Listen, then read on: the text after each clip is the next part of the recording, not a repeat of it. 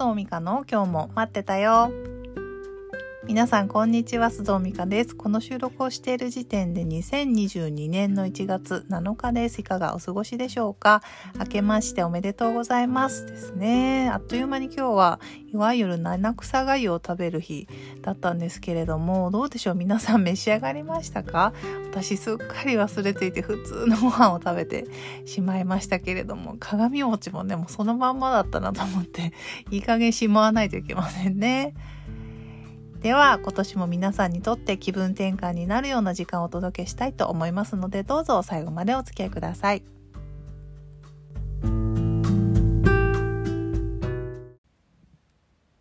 さてでは今日のトピックに行く前にですね今日はこの番組をいつも聞いていただいている S さんから年末特別配信号の、え、感想をですねいただいたのでそちらをまずご紹介したいと思います。もともと S さんがですね私の SNS にコメントしてくださっていてあのまあちょっとそれをもう少し詳しく聞かせていただけますかとお願いしたところとっても丁寧に教えていただいたのでこれをぜひ皆さんとシェアしたいと思います。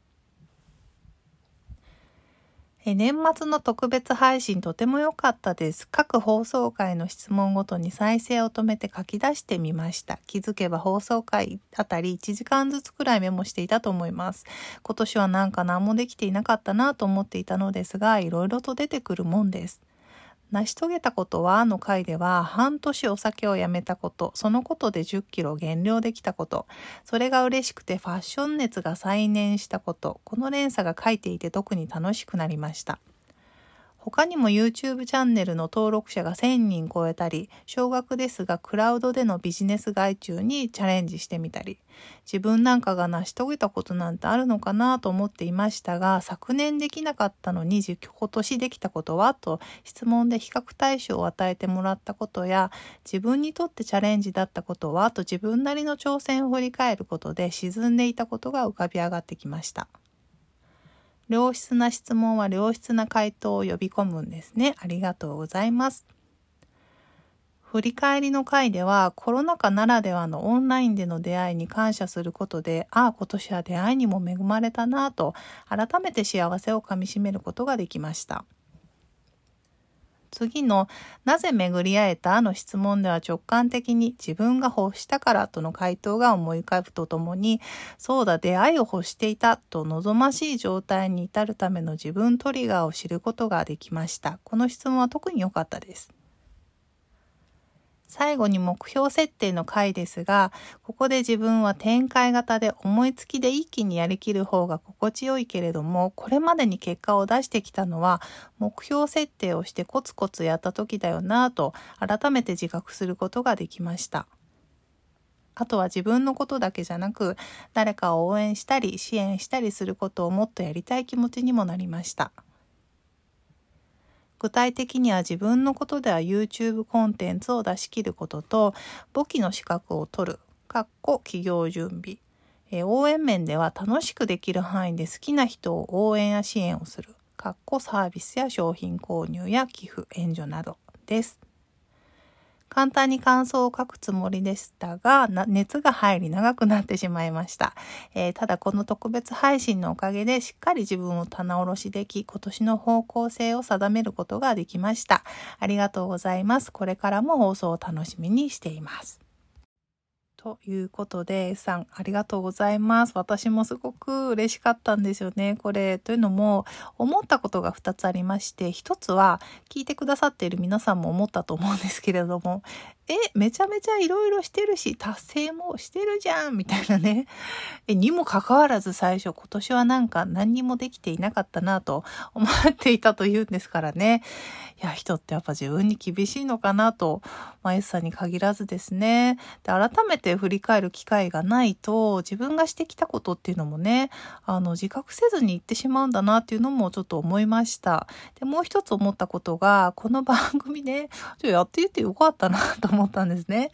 だってですよ、この番組でたまたま振り返りの回を配信したことで、S さんが自分がしてきたこととか、達成したことをね、ちゃんとスルーすることなく見つめる機会があのね、提供できたと思うと、まあ良かったなと改めて思いました。で、他にもね、愛さん、私のリスペクトする愛さんなんですけれども、彼も Facebook のコメントで短時間で自分の方向を見つめることができて特別配信良かったですと書いてくださっていて、こちらもとても嬉しかったです。えー、S さんも愛さんもどうもありがとうございました。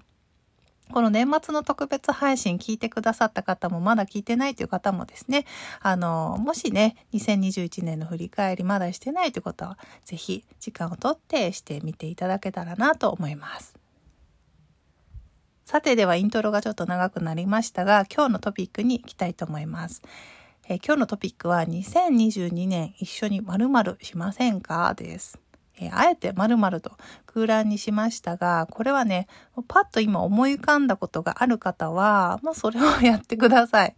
もうそれをやりましょう。で、もしね、何もないという方は、あの、一緒にですね、私とバウンダリ、日本語で言うと境界線ですね。境界線について改めて学んだり意識したりしてみませんか？というお話です。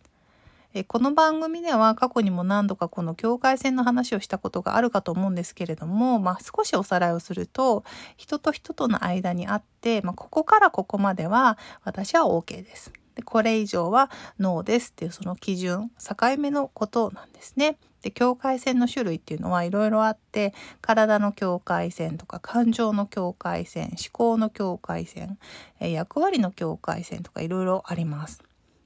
まあ、例えば体の境界線は分かりやすいですね。距離感。自分は人がこれ以上近くに来られるとちょっとノーですとか、まあ、タッチとかね、いくら恋人でも、あの、自分の体に触れていいかどうかっていうのは、その、私が決めますと。それも境界線ですね。あとは感情の境界線は、例えば、まあ、恋に人を傷つける言動っていうのはまた別として、まあ、例えばですよ。なんかね、私が何かをするという時に、家族が心配だと、あれこれ言ってくるとしましょう。で、この心配とか不安の感情をどうするかっていうのは、もう実際に不安になっている家族の課題であって、私の課題ではないとここで境界線を引けていれば、まあ、一歩ちゃんと立っていることができるけれども私が感情の境界線を例えば引けていないとするとじゃあ家族の不安をこれどうにかしてあげないとと思ってあれこれしようとしたりじゃあやっぱ家族が心配するからやめておこうかなと我慢したりというわけですね。でこれは感情の境界線を引けていないパターンです。で他にもいろいろありますので興味がある方は是非ネットでもねざっくり知ることはできますので調べてみてください。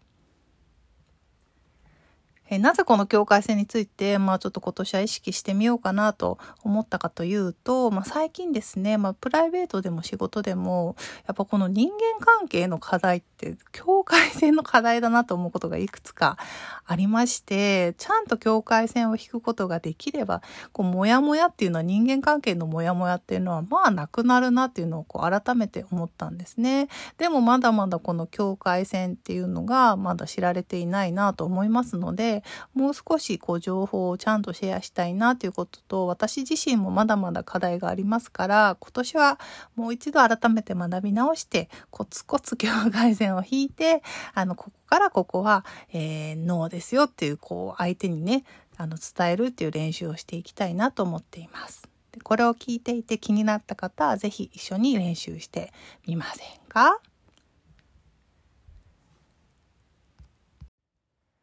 さて、では今日はおまけ話をする前にちょっとお知らせをしたいと思います。えー、私の提供しているサービスの一つ、往復書館のことなんですけれども、これはですね、ちょっと深掘りしたいなとか、今後どうしていきたいか自分一人では考えつかんなという、まあ、いろんなところに使えるんですけれども、まあ、メールを使って書くことで整理していただくっていうものなんですけれども、えー、普段はですね、月4回、月8回のコースをしているんですが、まあ、年の初めっていうこともあるので、初めてこう1年間っていう長い期限のあのコースを期間限定で作ってみました。2022年のあの間ずっとね、あのやり取りができる。まあ、の回数は期限があるんですけれども、1年間っていうコースを作ってみました。で、お正月企画なので、まあ、2月に入ったらもうそれはやめようと思っていますので、1年間、ああ、やってみようかなって方は、えー、ベースの私のあのお店に置いておきますので、ぜひチェックしてみてください。ベースは私のノートのページ、トップページから入れるようになっています。えー、では、おまけ話なんですが、これで、ちょっとで最後におまけ話というか私の愚痴なんですけれども、実はこれ今夜のね、もう結構遅い時間に収録しているんですが、こうテイク3か4ぐらいでですね、よしや、やっと収録するぞと思った隣の部屋からギャーってこう、夜泣きの声がもう2、3回続けて こう入ってきてですね、今ようやく最後まで行き着いたかなっていう感じで、どうでしょう、これを聞いていただいている中にも、あの、血のみを抱えている方いらっしゃるかもしれませんけれども、頑張りましょうね、ということで、最後はちょっと愚痴になってしまいましたが、えー、終わりにしたいと思います。